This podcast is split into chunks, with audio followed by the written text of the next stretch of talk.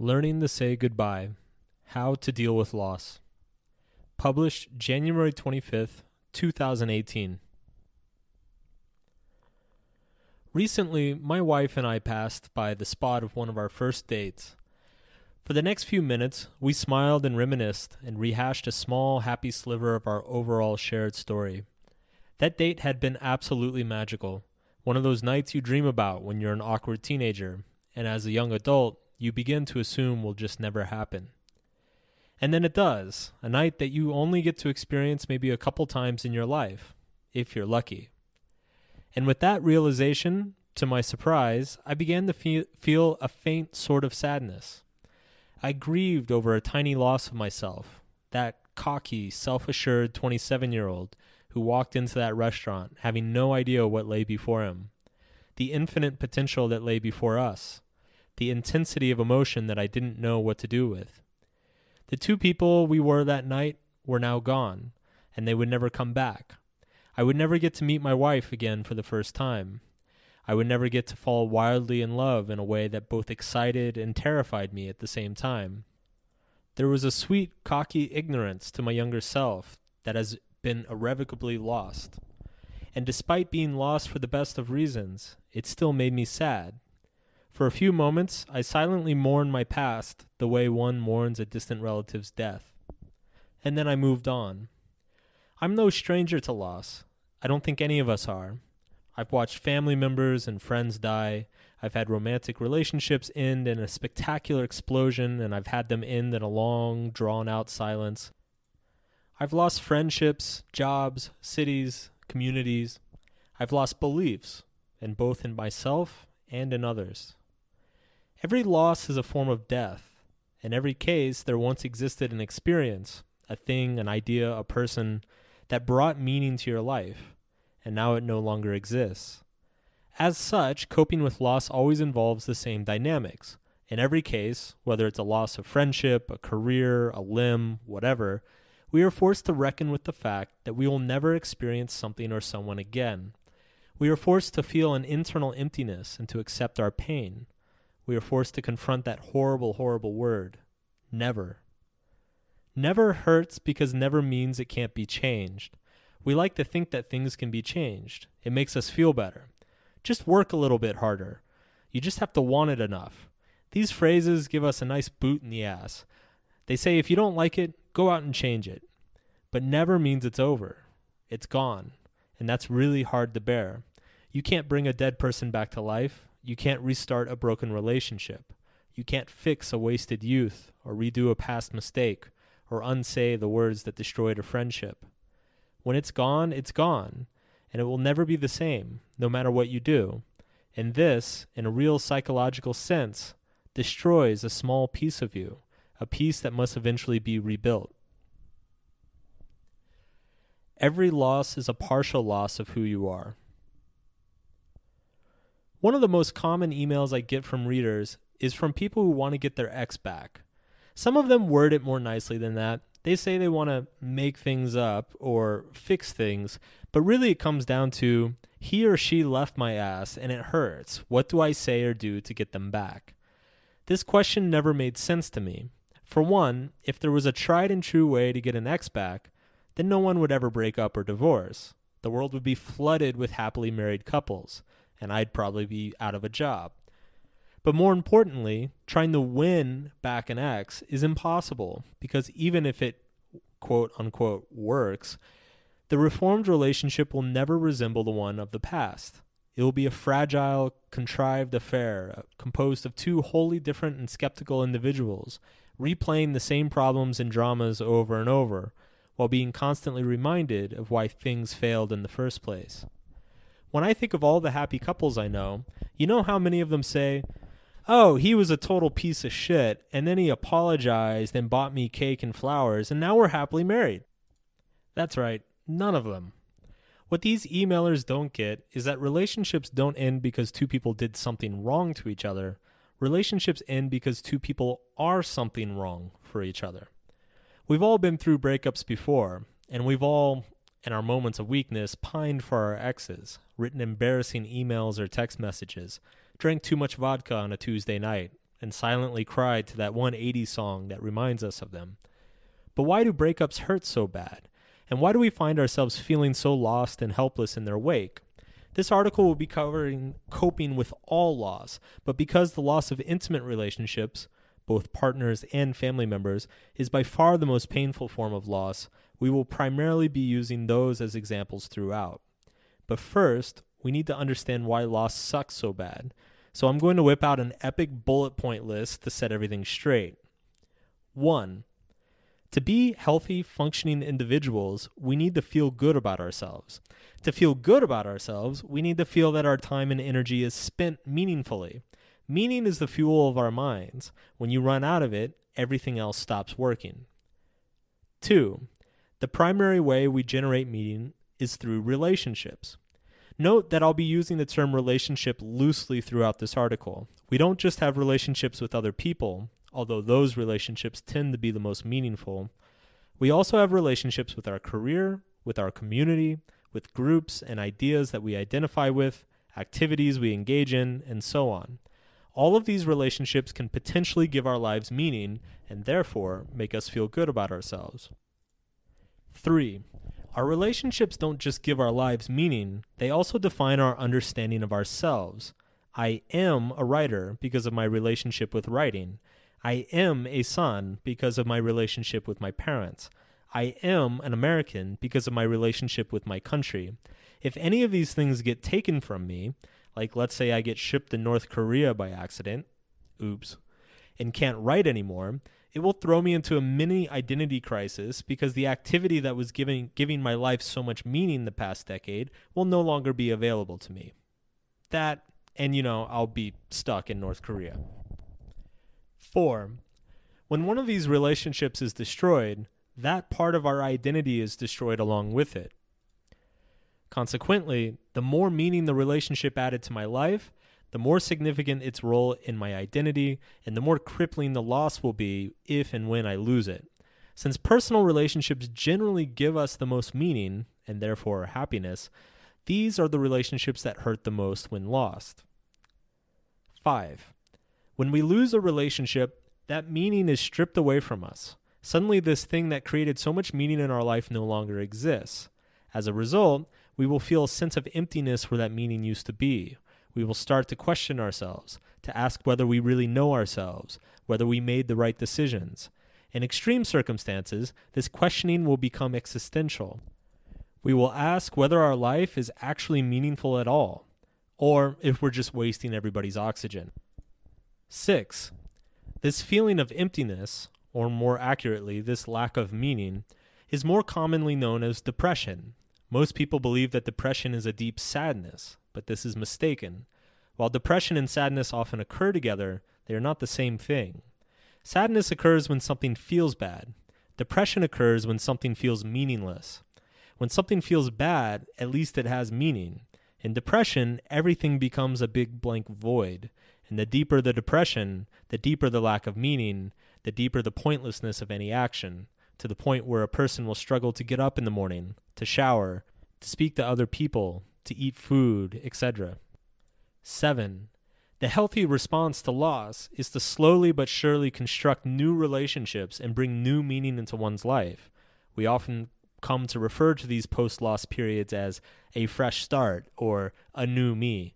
And this is, in a literal sense, true. You are constructing a new you by adopting new relationships to replace the old. 8. The unhealthy response to loss is to refuse to admit that part of you is dead and gone. It's to cling to the past and desperately try to recover it or relive it in some way. People do this because their entire identity and self respect was wrapped up in that missing relationship. They feel that they are incapable or, or, unworthy of loving and meaningful relationships with someone or something else going forward. 9. Ironically, the fact that many people are not able to love or respect themselves is almost always the reason their relationship failed in the first place.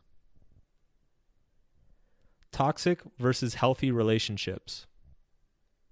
To dive into why people have such a hard time letting go, we need to understand a simple dichotomy. 1. A toxic relationship is when two people are emotionally dependent on each other. That is, they use each other for the approval and respect they are unable to give themselves. 2. A healthy relationship is when two people are emotionally interdependent with each other. That is, they approve of and respect each other because they approve of and respect themselves. Toxic relationships need drama to survive. Toxic people, because they don't love or respect themselves, are never quite able to completely accept the idea that someone else could love and respect them either. And if someone comes around giving them love and respect, they don't trust it or won't accept it. It's kind of like that old Groucho Marx trope I'd never join a club that would have me as a member. Ergo, toxic people are only able to accept affection from people who don't love or respect them either. Now, when you have an emotional clusterfuck like this, two people who don't love or respect themselves or each other, then obviously they begin to feel really insecure around each other.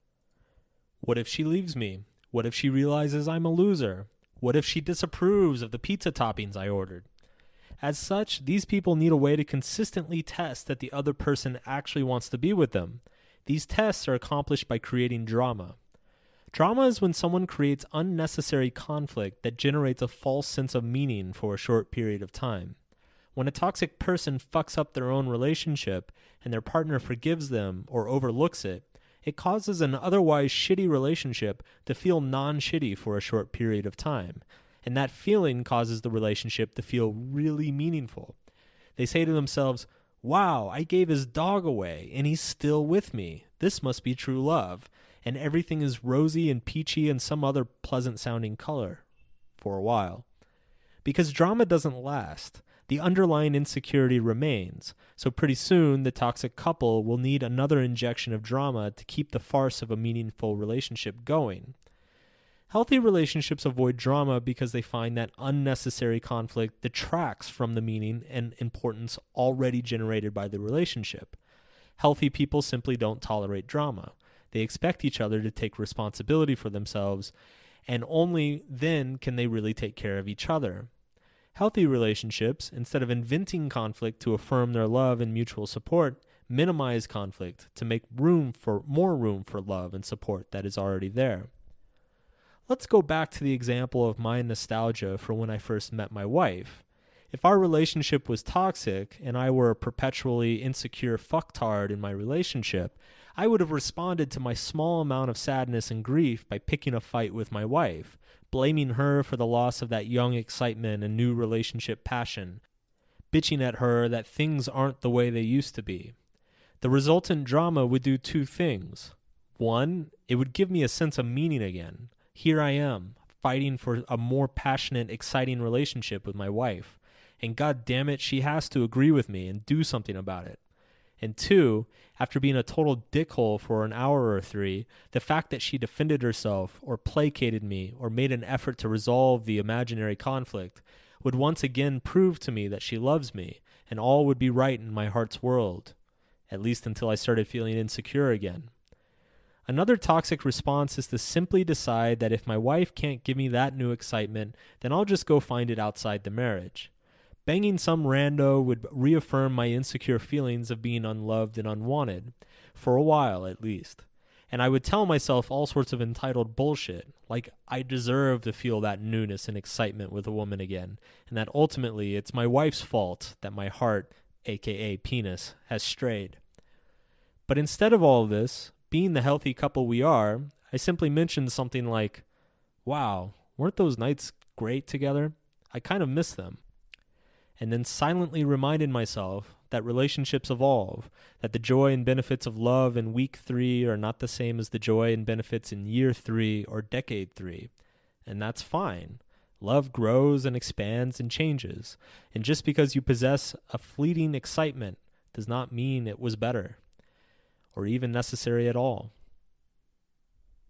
Optional gray box. You might be in a toxic relationship if one, you can't imagine having a happy life without your relationship. A toxic relationship is a deal with the devil. You resign your identity and self worth to this person or this thing, and in return, that relationship is supposed to offer the meaning and purpose for your life that you so desperately crave.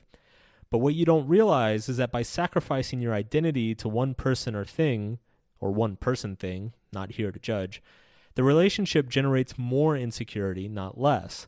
It envelopes your life, demanding all of your time and attention, rendering all other meaning moot, all other relationships worthless. If the thought of losing your relationship feels as though your life would be over, then you're probably cocooned in a toxic relationship. And look, it's not just people who are toxic. Workplaces can be toxic, family members can be toxic, groups such as churches, political groups, self help seminars, they can have a toxic relationship with all of them. Two, the relationship harms other relationships in your life. Toxic relationships are flames that consume all the oxygen from our hearts, suffocating the other relationships in our lives. A toxic relationship soon becomes the lens in which you view all other relationships in your life. Nights out with friends are dominated by unloading the drama and baggage you've accumulated since you last saw them. You find yourself unable to hold conversations don't, that don't relate to your relationship for more than a few minutes. Compared to your toxic relationship, the world feels like a cold, bland, gray mess. You couldn't care less. You find yourself compulsively thinking about your relationship, even in places where it's irrational or inappropriate. At a basketball game, in the middle of a job interview, while calling your mother on a Tuesday, while listening to your kid's shitty violin recital. Nothing else matters. Nothing else feels like it should matter. When enwrapped in a toxic relationship, friends will find you selfish and unbearable. Family members will disapprove and then quietly distance themselves. Some friends or family may try to help, telling you that your relationship is hurting you, but this will usually make things worse, not better. Outside people's attempts to intervene will only be interpreted as more drama to stoke the toxic flame. 3. The more love you give, the more hurt and angry you become. Because the drama is always calling the toxic relationship into question, the relationship demands all of your thought and energy. But then the relationship only punishes you further for this thought and energy, enabling a downward spiral of shittiness. Toxic relationships are black holes. Not only do they suck you in deeper and deeper, but they have their own force of gravity. Any attempt to break away just stokes the drama flame further, which then sucks you right back to where you began. Toxic relationships often have a damned if you do, damned if you don't quality to them. When you're in them, you can't wait to get away from them. But when you're away from them, because you've lost your identity, you have no idea what to do without them. Why it's harder to let go of toxic relationships than healthy ones. Toxic relationships are addictive because drama is addictive. Like narcotics or gambling, drama is unpredictable. It is numbing and distracting, and it hits you with unexpected rewards of joy or excitement. What's worse is that we become desensitized to drama. We need to find greater and greater conflicts to prove to ourselves that we're loved. The old conflicts will no longer suffice. You started out with a fight about who takes out the garbage. Now he takes out the garbage. But you still feel insecure and unloved. So you start a fight over how he calls his mother. So he stops calling his mother or at least around you. But that insecurity also remains, so you must up the ante again. Time, time to piss in his favorite pair of shoes and see how he takes that. Eventually, the drama reaches a boiling point and the relationship will begin to painfully evaporate, scalding everyone involved. But something else happens when we're caught up in a drama spiral. As we up the ante and the drama increases, we become more emotionally dependent on the person, not less. We invest so much into the drama that we come to believe that our partner is far more important to our well being than they actually are. Drama is therefore a psychological prism, a funhouse mirror, skewing the meaning that a relationship brings us. In our eyes, this person or this group or this activity is everything we need, when in reality, it's probably the one relationship likely harming us the most. Incidentally, people who have the hardest time letting go of a relationship are often those who are in a relationship with someone who is either abusive or completely disinterested. That's because in these relationships, a breakup changes nothing. When they were together, the person spent all of their time and energy trying to win their partner over. After they split, they continue spending all of their time and energy trying to win their partner over. Same shit, different day. Similarly, People who are unable to accept the loss of their relationship will badger their ex and instigate drama with them to relive the sensation of that relationship. but they need to create that drama again and again to keep that feeling alive. Drama, of course, can infect other relationships as well. People create drama at work to overcome their insecurity of not being valuable or appreciated. People create drama with authorities or governments when they're convinced of their own oppression. And people create drama with themselves when they imagine they aren't living up to some sort of past glory. How to get better at accepting loss. 1. Understand that our memories lie to us and convince us that everything was totally awesome back then, even though it wasn't. I graduated university in 2007, aka the worst job market in four generations. I struggled after school. I had no money, most of my friends moved away, and damn, did I miss school. School had been easy, it had been fun, and I was good at it. Then I went back. I had some friends who were a year behind me, and I spent a day visiting them, hanging out on campus and going to some parties at night. And man, it was a downer. I realized something. School had actually kind of sucked. I had just forgotten about all the sucky parts and only remembered the good. Pretty soon, I couldn't wait to go back home and get away. Our minds have a tendency to only remember the best qualities of our past. We delete the tedious and monotonous and just remember the highlight reel. Ever meet up with an ex a few years later and wonder wonder to yourself, "Holy shit, me and this person dated?" Yeah, that's because our memories aren't accurate. Our brain always thinks that there's something that will make us happy, that there's one thing that will fix all of our problems. In the same way, we tend to falsely believe that achieving one goal in the future will make us live happily ever after. We also tend to falsely believe that recapturing something in our past will also make us live happily ever after. But in both cases, our mind is simply reaching for something to remove it from the present, and the present is where happiness is. You know, buried beneath all the bullshit. Step 2 Surround yourself with people who love you and appreciate you for who you are. So, your mind is like a chair with a bunch of spindly legs. Some legs are bigger than others, and if enough legs get knocked out, you have to replace them.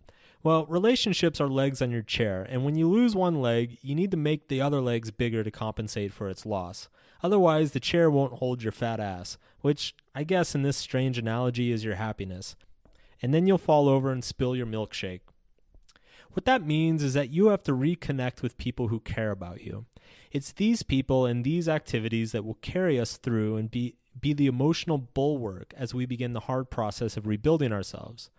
This sounds easier than it is because when you've been destroyed by some loss in your life, the last thing you want to do is call up your friends and go get a beer, or to call mom and admit that you're a total failure.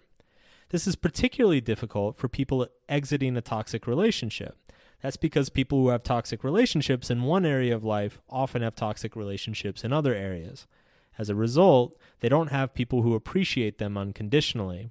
Everything is just drama, and their breakup in one relationship will often merely be used as another form of drama in their others. My recommendation if you've lost one toxic relationship, why stop there? Use your mini personal crisis as a litmus test to see who genuinely cares about you and who's just in it for the drama injections. Good people and good relationships will offer unconditional support. Toxic friends and family members will look to adopt the drama of your loss and make it theirs as well. This just makes everything worse. Step 3 Invest in your relationship with yourself.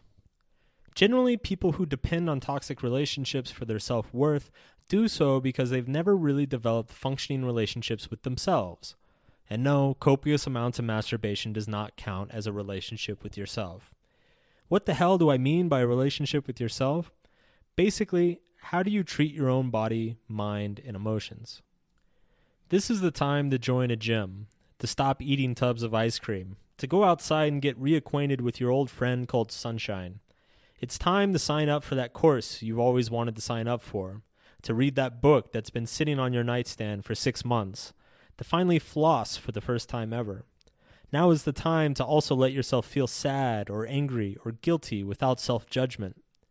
And if you find it hard to get motivated to do all these things, use your loss as motivation. If you're the victim of a disgusting breakup, well, self improvement is the best revenge against any ex. If you've lost someone close to you tragically, Imagine what they would have wished for you and go out and live it. If you've lost something dear to you in your life, or aged out of a time in your life where you felt important and wanted, commit to building something even better for yourself today. Step 4. If you were stranded on a desert island and could do whatever you wanted to do, do that. One of the healthiest things you can do after a loss is get back to basics. Do something for the simple pleasure of doing it. If no one was around, if you had no obligations on your time or energy at all, what would you spend your time doing?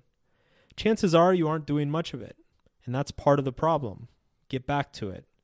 Of course, there are some people who have no idea what they would do with their time if they had no obligations or no one to impress, and this is an incredibly dire sign. It implies that everything they've ever done is for the simple sake of pleasing others and or getting something transactional out of their relationships. No wonder their relationships went south. If you find yourself in this position, there's a new course on my site that can help you find that direction you need to get started. Check it out. It's called the Build a Better Life course. Step 5. If you lost an intimate relationship, don't be afraid to stay single for a while. After losing an intimate relationship, many people's natural inclination is to immediately fill the void with either another relationship or by seeking a bunch of attention, affection, and sex. This is a bad idea as it distracts one from the healthy activities listed above. If you're on the wrong side of a breakup, or even worse, you lose someone to tragedy, even if the relationship was healthy and secure, you need time to recuperate emotionally. And it's hard to do that if you're immediately throwing your heart to the next person who comes around. Stay single a while. Learn to spend time on yourself again. And only re enter the dating world when you're genuinely excited to, not because you feel like you have to. Eventually, everything is lost. Life is a long series of losses. It's pretty much the only thing that is guaranteed in our existence. From moment to moment, year to year, we give up and leave behind our former selves that we will never recover. We lose family, friends, relationships, jobs, and communities. We lose beliefs, experiences, perspectives, and passions. And ultimately, we will one day lose our existence entirely. If you think back to a hard time in your life, recognize that to get out of those hard times, you had to accept losses. You had to lose relationships and pursuits. You had to lose a lot of meaning in, in, to, in order to create greater, healthier meaning. In that sense, all growth requires a degree of loss, and all loss incites further growth. The two must occur together. People like to see growth as this euphoric, joyous thing, but it's not. Real change brings a mixture of emotions with it a grief of what you've left behind, along with a satisfaction at what you've become. Have you ever wondered what the trick is to a happy and lasting relationship? If you enjoyed this article on relationships and you want to learn more, uh, I have a free PDF that I'm offering to people. All you have to do is go to markmanson.net slash relationships it's about 20 pages and it talks about the three keys to making any relationship work, making both partners happy and uh, keeping things healthy in the process. So if you really enjoyed this audio article and you want to learn more about my work and dive a bit further, go check it out. markmanson.net slash relationships.